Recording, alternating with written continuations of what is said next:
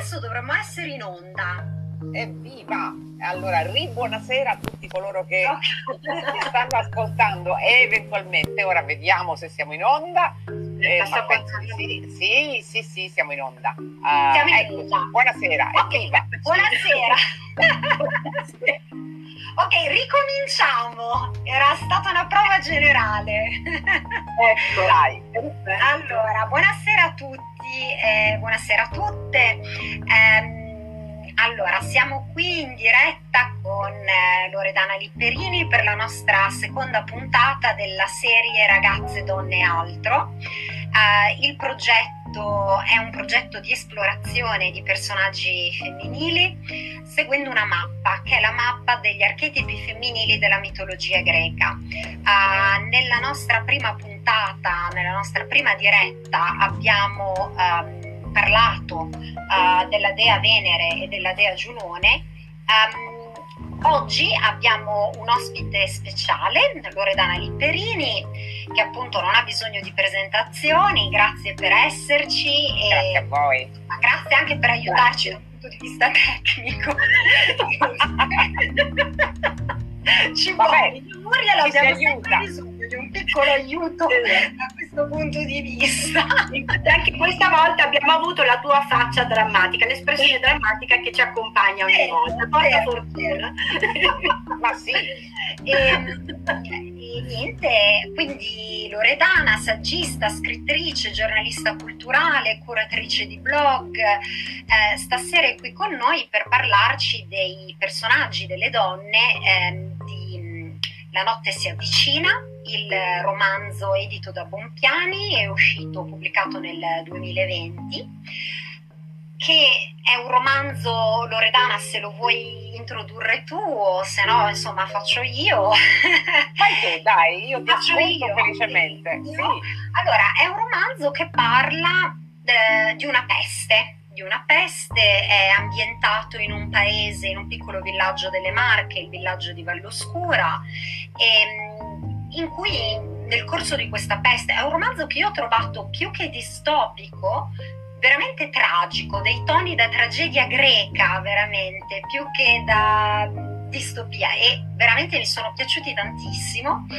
E, e, ci sono questi personaggi femminili che fanno parte di questa tragedia, um, cercano di fermarla, cercano di fermare, di capire questa epidemia, cercano di uh, accettarla, di comprenderla e, e, si racconta appunto questa evoluzione, questa peste che attraversa e sconvolge uh, questo villaggio. E collegandoci al, alla tematica insomma, del, del, nostro progetto, io entrerei subito uh, nel tema parlando di idee. Um, Loredana, tu nel tuo romanzo citi alcune dee no, della mitologia greca e in particolare mi vorrei soffermare su due citazioni che fai e vorrei condividerle con voi e con chi ci sta seguendo. Una è questa. Core, figlia di Demetra, non è visibile agli iniziati. Le sue statue sono coperte da un velo. Il suo nome non è pronunciabile. Chi può ricordare il suo volto? Core viene chiamata Persefone e Maria l'ha vista incamminarsi verso l'infinito. Quindi c'è un'associazione fra un personaggio della tua storia e una dea, e la dea Persefone. Poi ho colto un'altra associazione eh, in questa brevissima frase. Eh, Saretta è la custode che vigila sul fuoco. Allora, Saretta, il, il, senso di questa frase è che cerca di allontanare il fuoco dal suo villaggio, cerca di proteggerlo, ma a me è venuta in mente l'immagine, mentre lo leggevo, in realtà l'immagine di una vestale che protegge il fuoco all'interno del tempio in sostanza. E le vestali erano le, le, sacerdotesse della dea Estia che è la dea appunto del focolare della casa. Ehm, che mi ricorda Saretta per, per tante cose. Quindi mm, sono curiosa insomma di, di sentire come, è nata questa associazione tra le dee e i tuoi personaggi Allora, anzitutto grazie per l'invito, complimenti per il progetto, in bocca al lupo per il progetto naturalmente. Eh, in tutte le cose che io ho scritto di, di narrativa, eh, ovvero l'arrivo di Saturno, magia nera, questo, la notte si avvicina, ma anche nelle cose che ho scritto in passato con l'eteronimo di Lara Manni, eh, ovvero una trilogia Esbat, Sob, Tanit, c'è sempre una dea. Perché? Beh, un po' viene da lontano questo discorso, viene dai miei studi di antropologia, con Ida Magli, che è stata una grandissima insegnante, in tempi molto lontani, e che evidentemente ci ha raccontato da brava antropologa eh, chi erano le dee, qual era il culto della grande madre, ci ha raccontato come tutto quello che noi conosciamo oggi, dopo l'avvento del Dio geloso e dell'unico Dio che alla fine scaccia eh, tutte le dee che preesistevano, beh, insomma rimanga in qualche modo dentro di noi. Eh, le Marche, dove è Valle Scura e dove è ambientato la notte si avvicina, dove è Valle Scura e non è, perché ovviamente Valle Scura è un paese inventato, è la summa di molti paesi reali, come spesso avviene quando si scrive, no? si riunisce in un luogo immaginario eh, si conosce. Del resto c'è una frase bellissima in Moby Dick di Melville, eh, quando il, con, il Melville stesso a un certo punto dice, parlando del villaggio dell'amico di Ismaele, non è su nessuna mappa questo luogo e dunque esiste perché i luoghi reali sono quelli che non si trovano sulle mappe. Bene, le Marche sono un luogo così, anche perché sono il luogo della Sibilla, eh, l'unica Sibilla che eh, ha una dimora fissa, Sibilla per l'appunto, ed è la Sibilla che non appare né nelle 10 varoniane né, né nelle 12 del canone rinascimentale. È una Sibilla che in realtà è una grande madre, è una grande dea, cioè è Inanna, è Ishtar, è Iside, è Diana, e, e tanto è vero che questo culto della grande madre e della Sibilla nelle Marche è diventato da un certo momento in poi il culto mariano. Eh, le, I santuari sibillini e delle grandi madri in questo momento se si guarda dall'alto sono perfettamente sovrapposti alle chiese intitolate a Maria.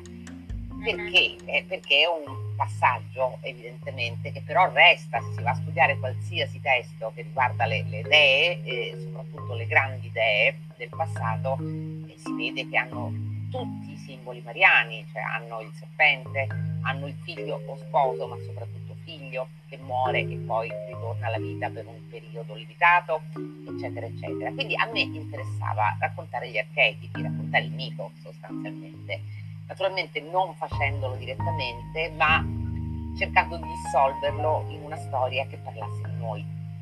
Ora io sono sempre stata convinta eh, che per raccontare il mondo che abbiamo intorno bisogna spalancare le finestre, cioè bisogna guardarsi intorno, bisogna guardarsi anche indietro. Noi siamo fatti di miti, siamo intessuti di miti. Dimenticarlo eh, significa probabilmente votarsi a narrazioni piccole, questo ovviamente è il mio modestissimo parere.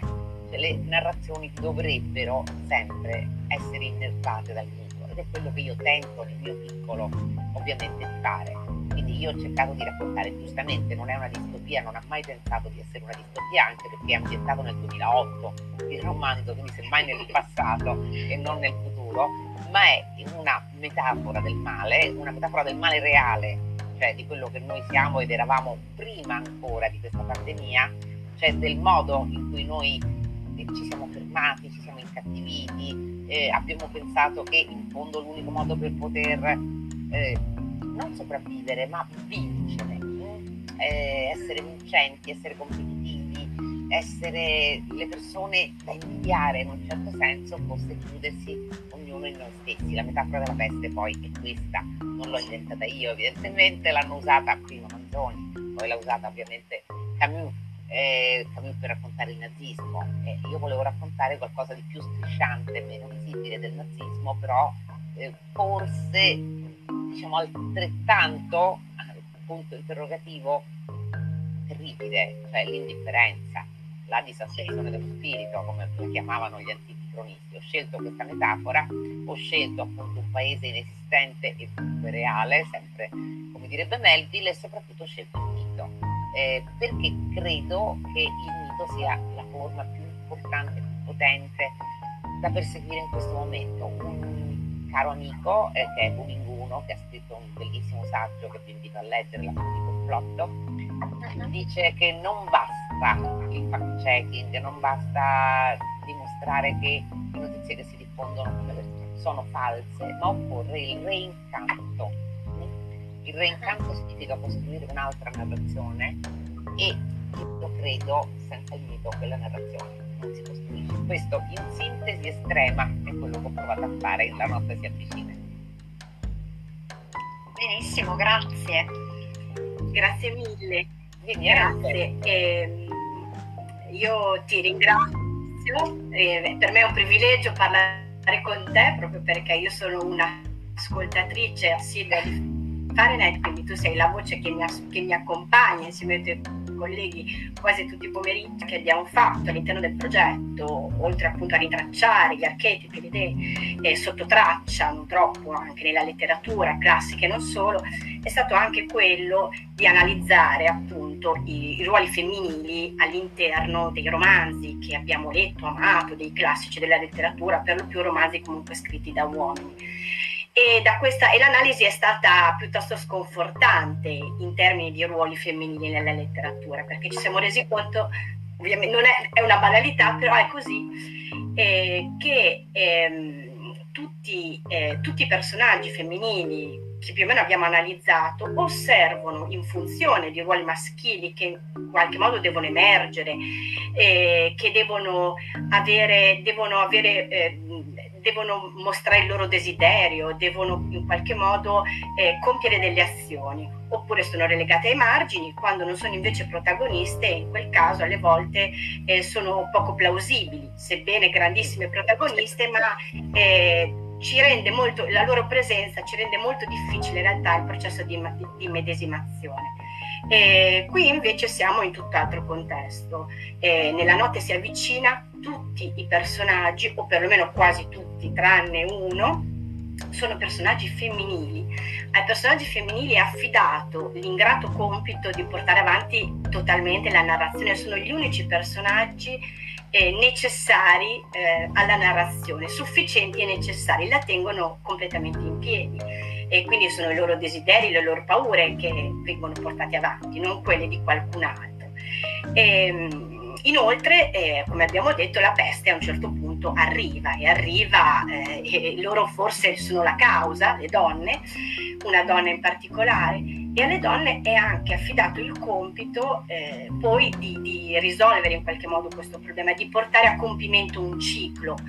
E, ehm, e lo fanno in una maniera anche eh, differente, con una prospettiva femminile. Il romanzo è catartico perché alla fine, alla fine eh, offre una speranza e, e quindi ehm, offre una speranza in una maniera eh, magari non tradizionale, eh, quindi uscire dalla peste si può ma in maniera eh, ma attraverso dei meccanismi più femminili che hanno a che fare col sacrificio per esempio, che hanno a che fare anche con la sorellanza, hanno a che fare anche con la, il potere trasformativo delle donne.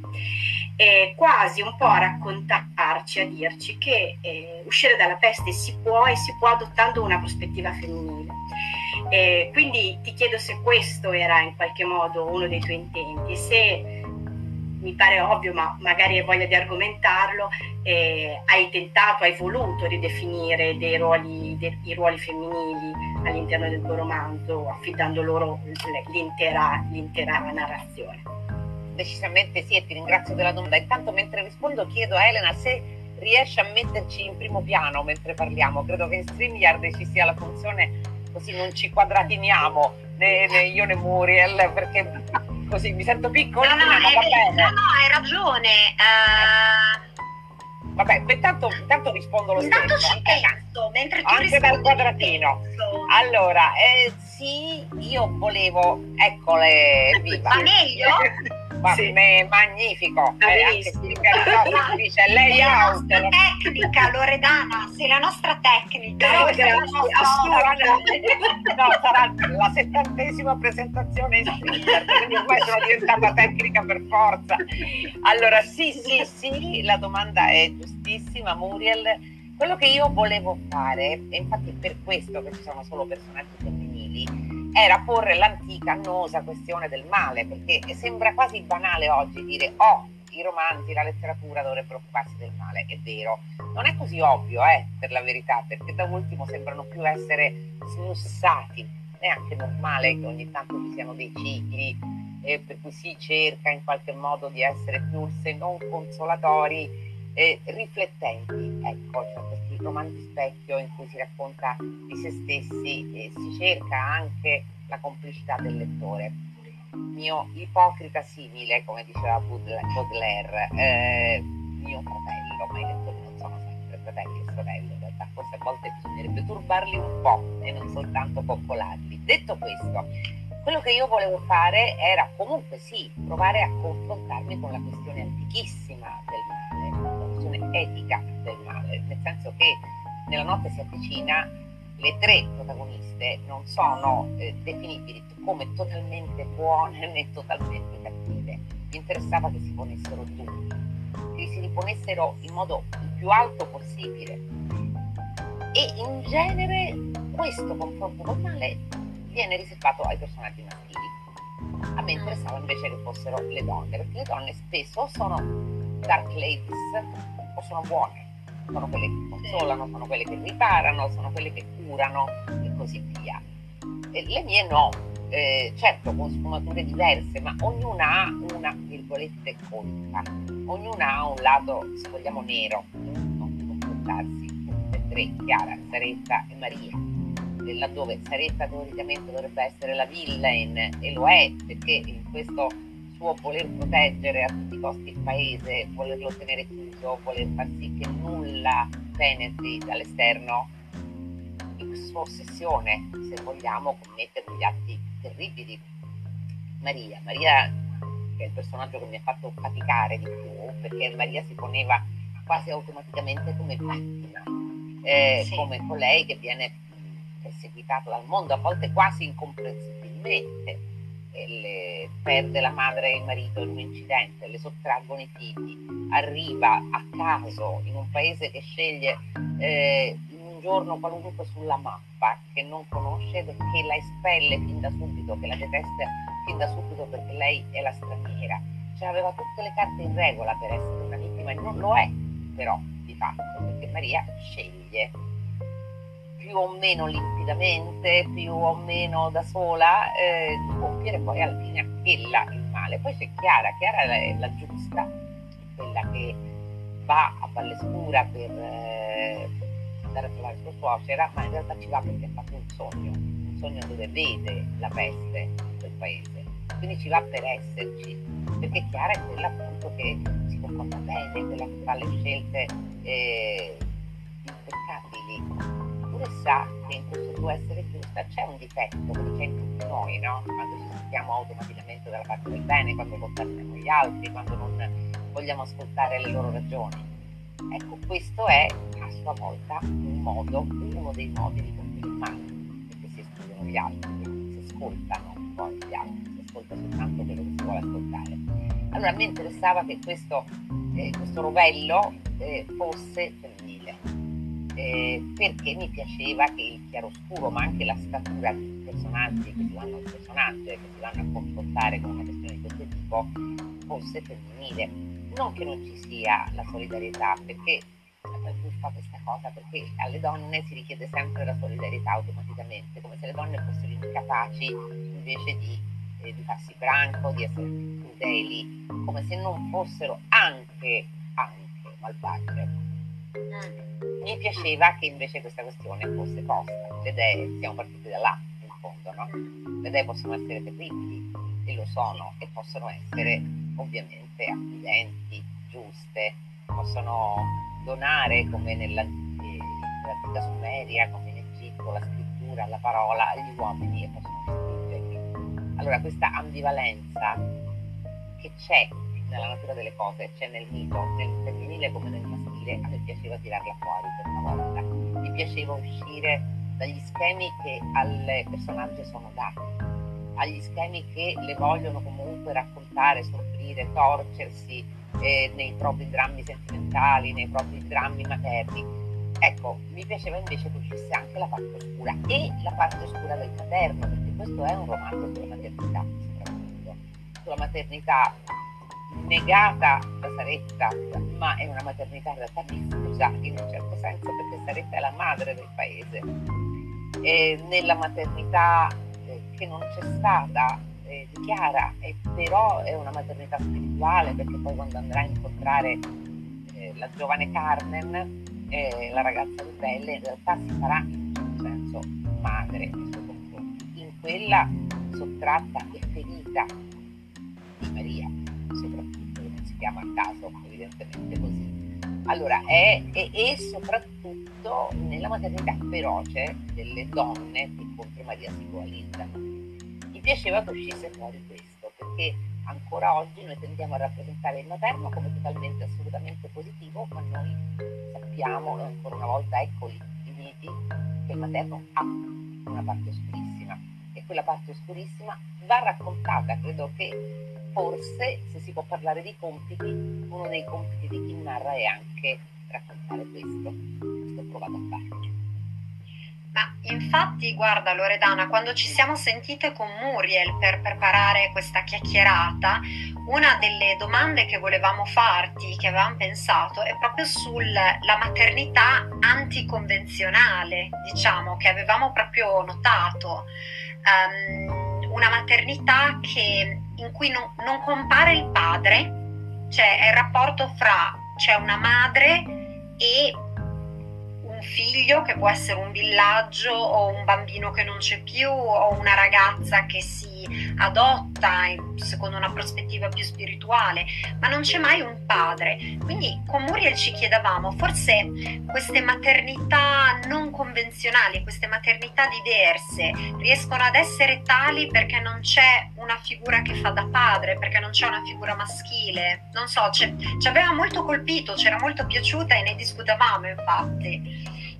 È perché nei miti, nei primi miti, eh, quelli che riguardano appunto le, le, le dee, eh, il padre sì. non c'è, il padre anzi, lo sposo anzi, viene, lo sposo anzi ha una figura quasi secondaria, sì. pensa soltanto ai miti di, di Nanna, eh, di Nanna che eh, a un certo punto, c'è cioè, tutto femminile, eh, sì. quello il mito di Nanna Nanna eh, babilonese, forse una delle prime tracce, tra l'altro è il primo poema epico che, che ci è arrivato, cioè l'epica è femminile, è stata scritta da una donna, da Enke Juan, eh, che era una profetessa, scusate, sacerdotessa di Nanna, che a un certo punto racconta questa storia.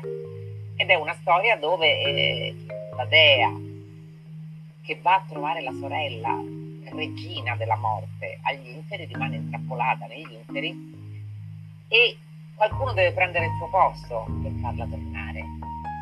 E lei non vorrebbe all'inizio scegliere il suo amante, che è un giovane pastore, ma siccome lo trova piuttosto allegro a consolarsi della sua dipartita, alla fine sceglie lui. Ed è ancora una volta un'altra donna, che è la sorella del pastore, che decifra il suo sogno e gli dice tu morirai perché i demoni di Nanna verranno a cercarti per portarti al suo posto agli inferi e ancora una volta eh, la bellezza del suo lamento per la morte del fratello commuoverà in Anna e sua sorella che concederanno di, eh, al pastore di tornare sulla terra sei mesi l'anno. È il mito di Persefone, rovesciato al maschile, però il mito d'origine questo vedeva. E a me, appunto, a cui piace molto evidentemente studiare e ragionare su questo mondo, e, insomma, mi interessava anche provare a riportare quel mondo tutto femminile, che era il mondo delle origini, ma senza, questo lo vorrei dire, non c'è nessun intento ideologico. E non voglio dimostrare nulla con la notte che si avvicina se non provare a raccontare un malessere profondo che è quello della nostra contemporaneità pre-pandemia, perché lo dico, l'ho detto tante volte in questi mesi, ma lo ridico, questo è un romanzo che è stato scritto prima, è stato scritto nel 2016, cominciato nel 2016, concluso nel gennaio addirittura del 2020, prima che la pandemia scoppiasse, perché non mi interessava evidentemente profetizzare una catastrofe, anche perché non è una pandemia quella della notte si avvicina, è un'epidemia di peste che colpisce solo ed esclusivamente un paese di 400 persone. Però in questo microcosmo immaginario mi interessava soprattutto vedere come funzionavano ancora eh, i miti femminili della nostra storia, così dimenticati. Non è, ripeto, non c'è nulla di didascalico, è semplicemente il tentativo di attualizzare il mito ai giorni nostri e di vedere se funziona ancora. E io penso che quel mito ancora ci permei, laddove riusciamo a decifrarlo, riusciamo a studiarlo, riusciamo a capire quanto anche è stato seppellito. Allora, divago velocissimamente, certo. ma una delle grandi scrittrici, e anche qui forse abbiamo un po' dimenticato, che Joyce Lusso, ha dedicato moltissime pagine alla, alla Sibilla e ha sempre detto, cioè il mondo della Sibilla, che è un mondo affascinante, è, è qualcosa su cui sto lavorando ancora per quello che sto scrivendo, e, è stato completamente raccontato in un modo opposto. Della Sibilla appenninica si dice che questa maliarda che abitava nella grotta sul monte sotto il monte Sibilla e da cui arrivavano i cavalieri e rimanevano stregati dalla sua bellezza, dalla bellezza delle sue ancelle che trovavano i piedi di capra eh, e quindi dimenticavano Dio, forse, per rimanere là, oppure riuscivano a fuggire e chiedere, implorare pietà al Papa per aver ceduto, sia pure fuggevolmente, alle lusinghe di quel mondo. In realtà Lusso dice un'altra cosa, le Sibille erano le donne sapienti, erano coloro che non avevano solo i saperi delle erbe, quindi della guarigione, della cura, e avevano i saperi antichi, i saperi della parola, la Sibilla è voce, Sibilla è una dea, è una delle grandi madri ancora una volta, e voce e sapere.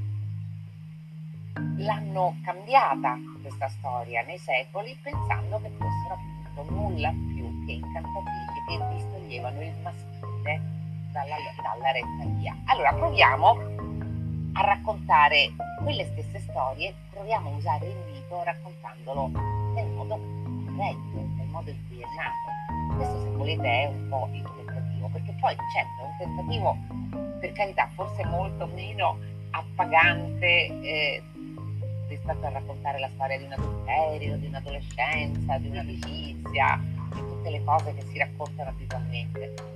Però io sono fatta così, cioè mi piacciono le cose difficili e mi piacciono le cose sepolte nella memoria penso che una delle cose belle che si possono fare è provare di riportarla alla luce, quella memoria, attraverso le parole scritte. Sì, bellissimo, cioè di restituire la vera voce a, a, questo mito, insomma, perché da come la raccontavi tu sembrava ridotta a una specie di maga circe, no? Sì, eh, brava, pensa che uno dei nomi della Sibilla femminica è Circe o Alcina. Non è, è caso. Infatti, ridotta a questo tipo di ridotta, cioè condotta di nuovo a questo tipo di um, archetipo che è rimasto, ma senza, uh, senza, dare voce ad altri sepolti, che è un po' anche parte del progetto che abbiamo io e Muriel, cioè cercare personaggi femminili sepolti, anticonvenzionali e dare loro una voce, insomma, nei libri che amiamo. Esatto forse più minacciosi rispetto a quello che tradizionalmente è stato fatto di loro, no? Sono stati Ma poi sai, minacciosi edulcorati. Minacciosi poi edulcorati, allora vi, vi, racconto questa, così tanto siamo in chiacchiera quasi libera. Sì, sì, sempre, sì, allora, sempre Joyce Russo è andata a raccogliere oh, una delle leggende che riguardano la Madonna del Telaio, che è una Madonna nelle Marche. Io la trovo meravigliosa, che, ve la dico in sintesi, che cosa succede? La Madonna raccontata da Lusso non è eh, la Vergine di Lourdes, cioè, è arrabbiata nera per la morte del figlio. Eh? Decide di vendicarlo e si fa assumere come servetta da Pilato.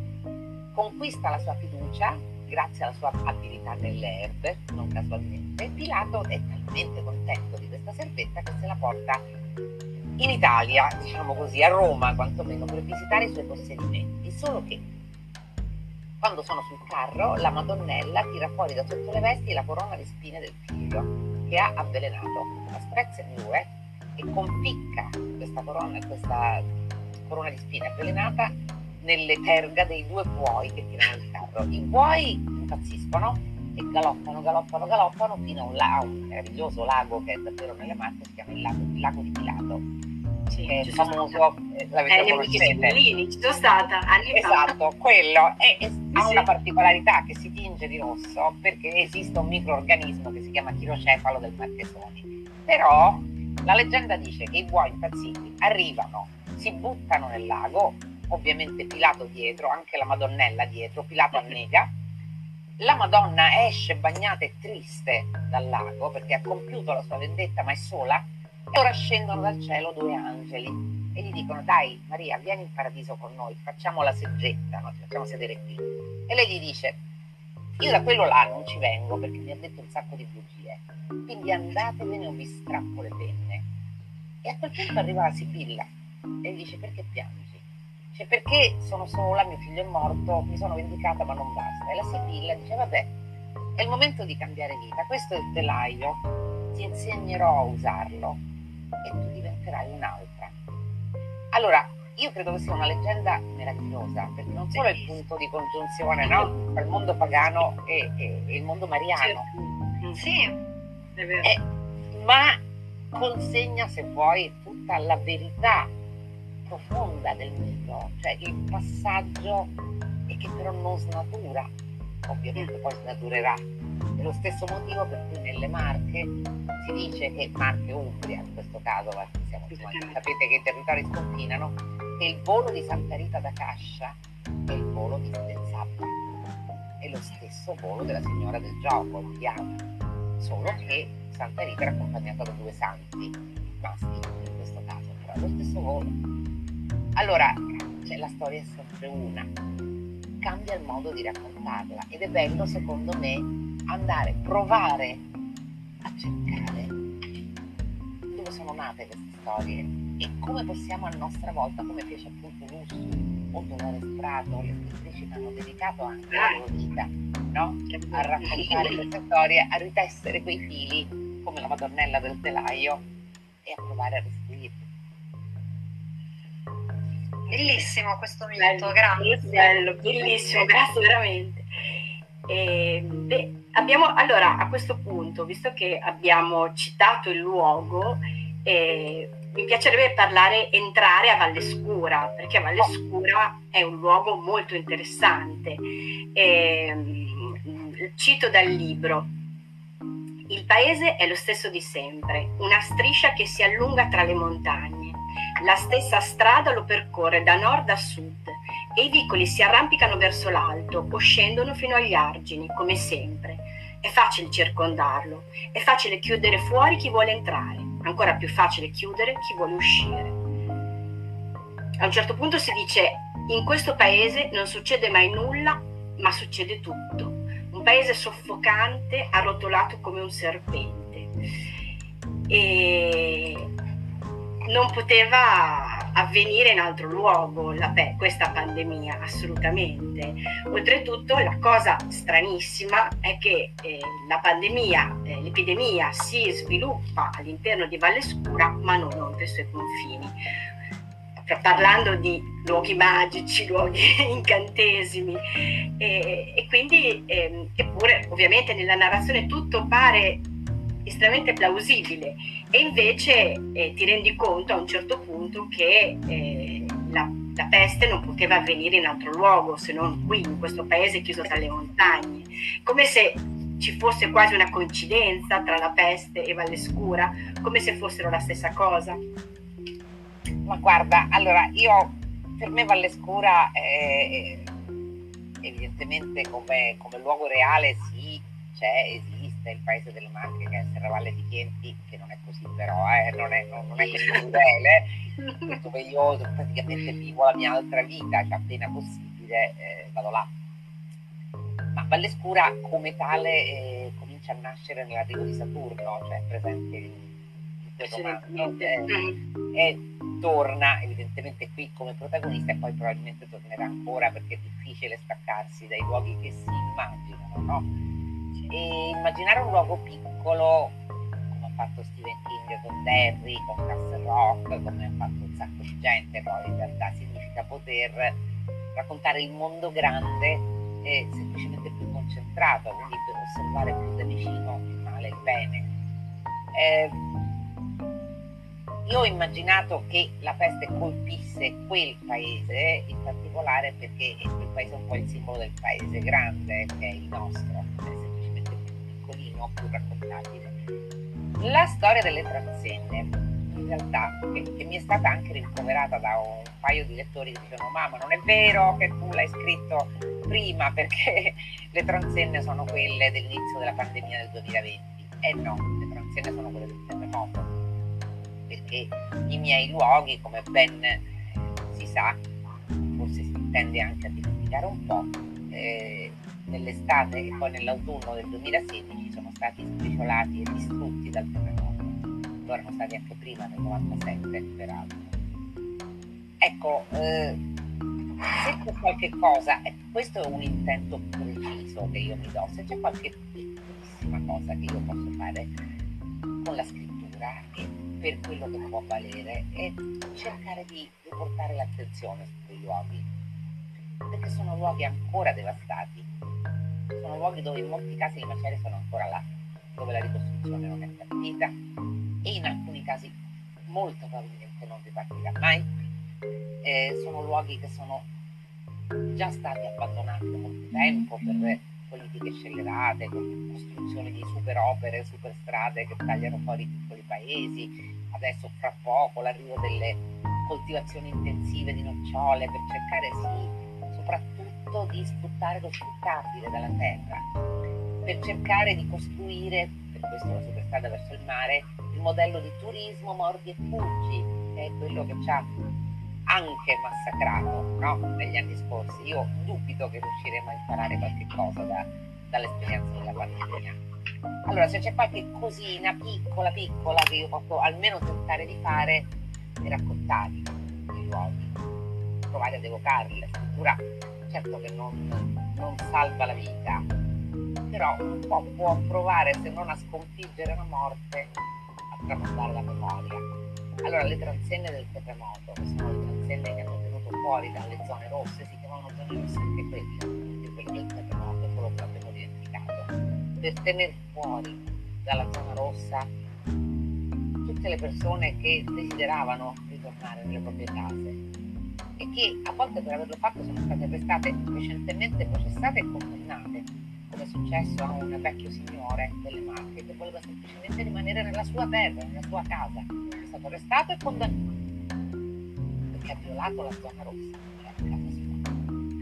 Allora, questo se c'è aspetto e secondo me deve esserci, che, che ne dica Walter Siti, no? Un anche di impegno civile nella letteratura. La letteratura è chiaro che non può essere un pamphlet e nessuno lo dice. Mm. E però, e però ci sono stati scrittori eh, a cominciare da Vittor Hugo, se vogliamo, che nei miserabili, quando tutti lo spetteggiavano perché tu racconti la povertà disgraziata, lui diceva io illumino la notte con la mia allora, per carità, io non sono Vittorio Hugo, non, non, non, lo sarei mai, e però una fiammella, un accendino, un cerino, e forse uno ci prova almeno a illuminarlo, più che altro per, per far ricordare, perché io credo che del terremoto del 2016, di quelle transenne, quindi credo che aveva molto colpito l'osservazione di un lettore aspirante scrittore che ha detto ma le transenne sono quelle della pandemia, diamine no, già l'abbiamo dimenticate le altre zone rosse. Allora insomma ci si via, ci si prova e magari non ci si riesce, però insomma si prova ancora e si fallisce meglio. Beh, io devo essere sincera che il, Valle Scura, oltre chiaramente a ricordare Orano del, della peste, logicamente, ma eh, insomma rimandi in realtà eh, ha questo potere evocativo fortissimo, mi ricorda il paese in cui io vivo, che è un paese di poco più di mille anime, che eh, ricalca gli stessi meccanismi. Quindi Qual è il paese?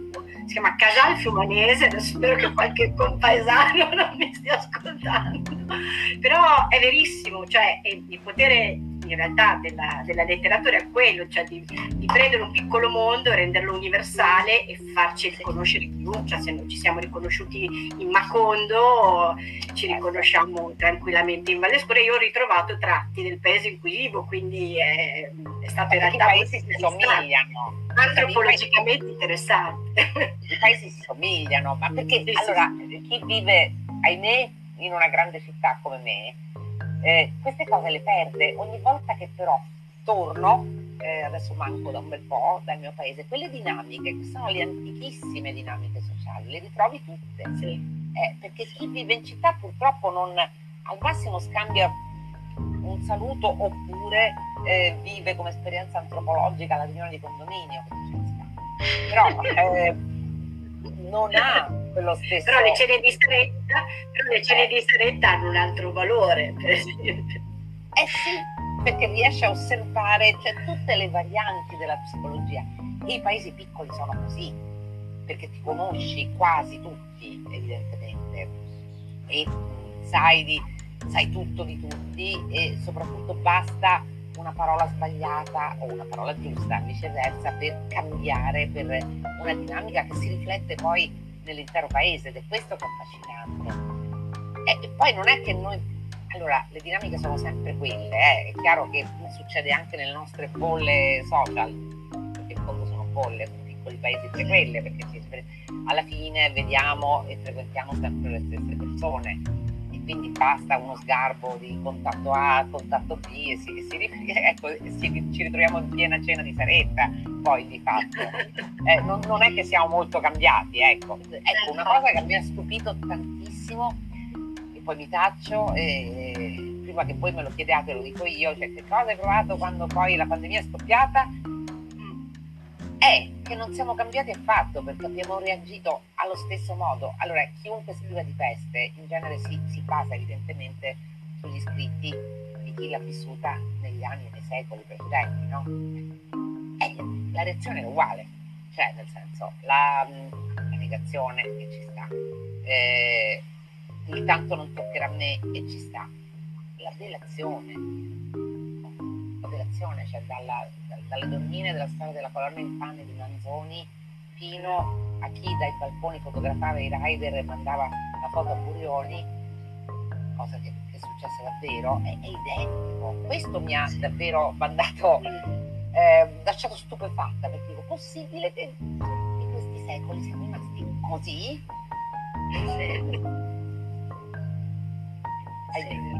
Sì.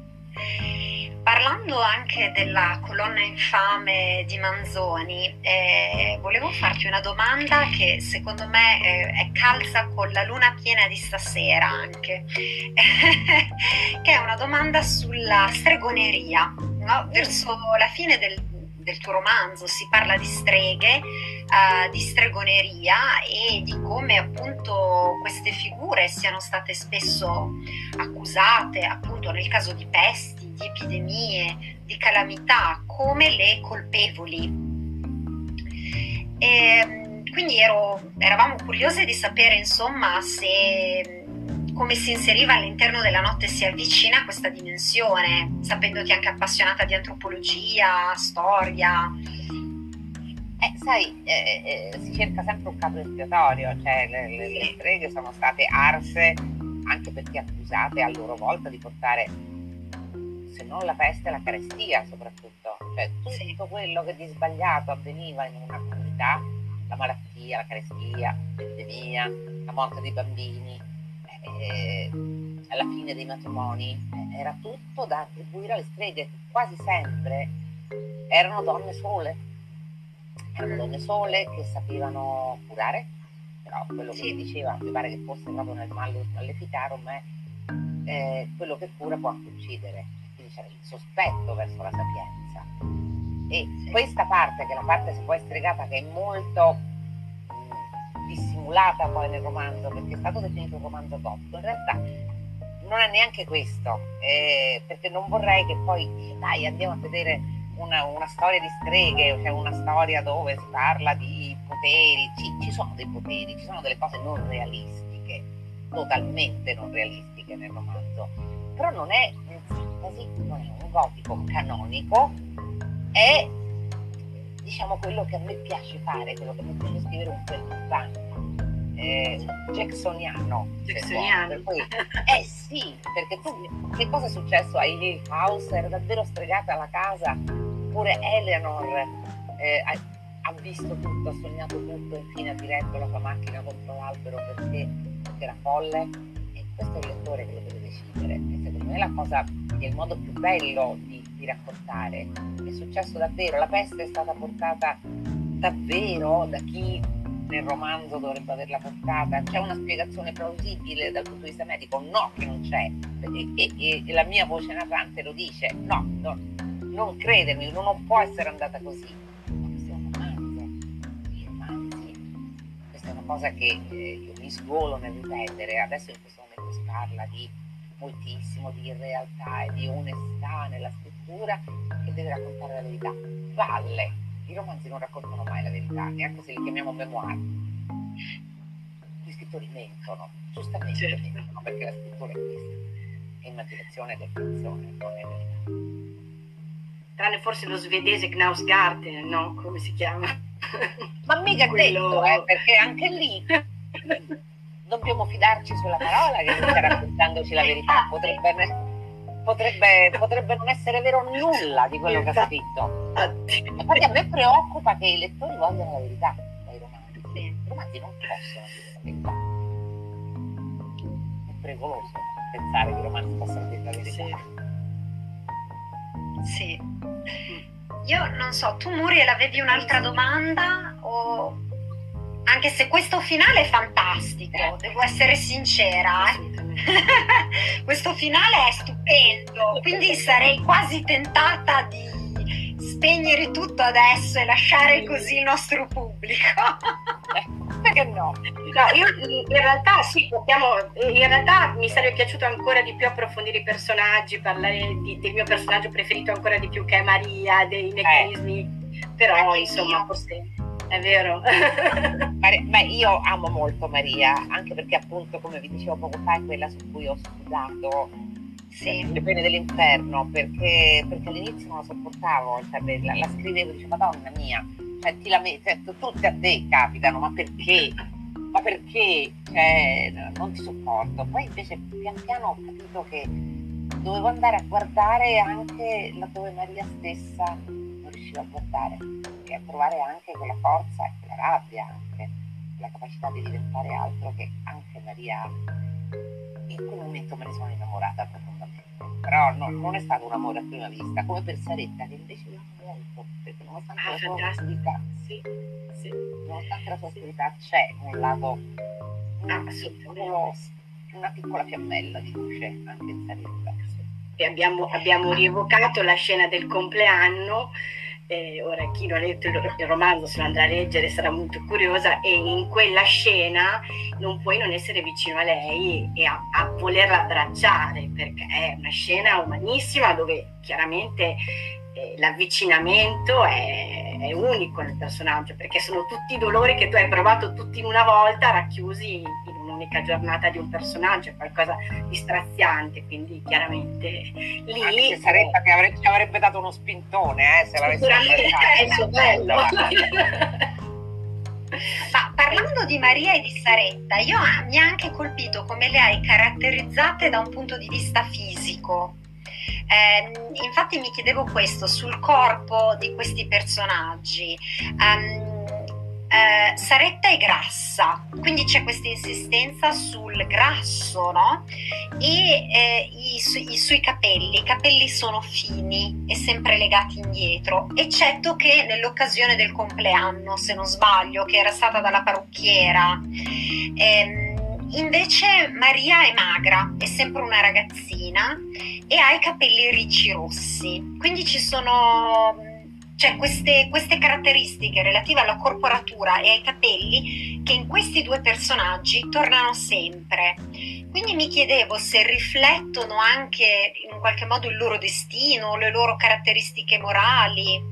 No, guarda, sono cose molto più casuali in realtà, perché io Saretta l'ho proprio vista così, ho visto mm. una donna grande eh, con i capelli molto molto tirati indietro eh, anche perché conosco poi donne del paese che hanno questa abitudine di tirarsi i capelli sì. eh, fino all'impossibile. I capelli rossi di Maria sono un po' un richiamo a un personaggio che appare nell'arrivo di Saturno, che è Rosa, una pittrice che aveva i capelli rossi, quindi mi piaceva un po' richiamarla indietro. Poi non so perché, ma a me vengono spesso i personaggi con i capelli rossi. Per un certo periodo della mia vita lontano me ne sono anche tinti di rosso, eh, quindi che ne so, eh, evidentemente c'è qualcosa. Ma in genere la caratterizzazione fisica è qualcosa che viene quasi spontaneamente. Sul grasso di Saretta, beh, insomma, c'è una parte autobiografica perché sono stata una, un'adolescente molto grassa. E, con tutte le sofferenze, i dolori e le, i terrori del caso. E una bambina e preadolescente, diciamo tra gli 8 e i 14 anni. E evidentemente sono cose che segnano e quindi non te le dimentichi, puoi passare un'intera vita da magra subito dopo, e però quelle cose restano là, perché evidentemente sono eh, talmente profonde, c'è questa inconsapevole o consapevole crudeltà del gruppo, delle amiche, degli amici, e che insomma evidentemente ti brucia dentro, quindi anche quando è tutto superato, cioè, sei entrata nella tua vita, adesso no, siamo una normale 44, ma anche una taglia 40, e tu dici vabbè dai, cioè, perché devi pensare eh, eh, a quello che ha avvenuto allora, perché è difficile no? non portarne le cicatrici no? delle storie, quindi probabilmente se devo descrivere una sofferenza so dove attingere, ma non sì. perché questo sia appunto un memoir, semplicemente perché ci sono dei, dei luoghi dolenti eh, di ognuno di noi che, che, a volte però, e questa è la parte benefica, diventano un po' la boccetta dell'inchiostro per tingere il. Certo, sono le nostre vulnerabilità. Sì. Eh. sì, in cui gli altri possono eventualmente specchiarsi, perché chiunque sì. sia stato o sia sovrappeso sì. sa perfettamente quanto è difficile essere, quanto si viene stigmatizzati. Quanto sia una qualità, sia rappresentata come una qualità interiore, assolutamente. Spicchia sì, ed è ancora così, eh, perché io sto comunque parlando della fine degli anni 60. No, non è ancora così. Anni 70, ma porca miseria se è ancora così. Sì, ma è sai, ancora così. Eh, eh, si spera sempre di migliorare, no? Però ci sono delle cose che non cambiano, però ci arriveremo. Eh, voglio essere ottimista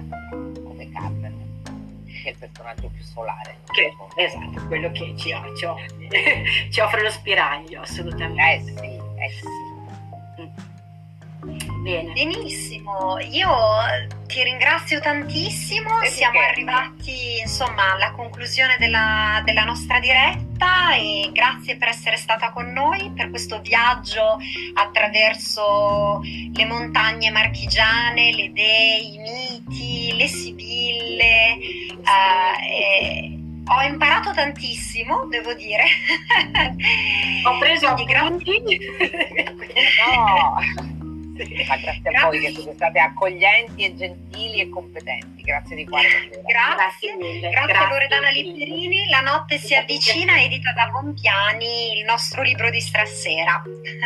Grazie, grazie mille. Buona serata. Ciao. Ciao. Ciao. Buona serata. Ciao. Ciao. Ciao.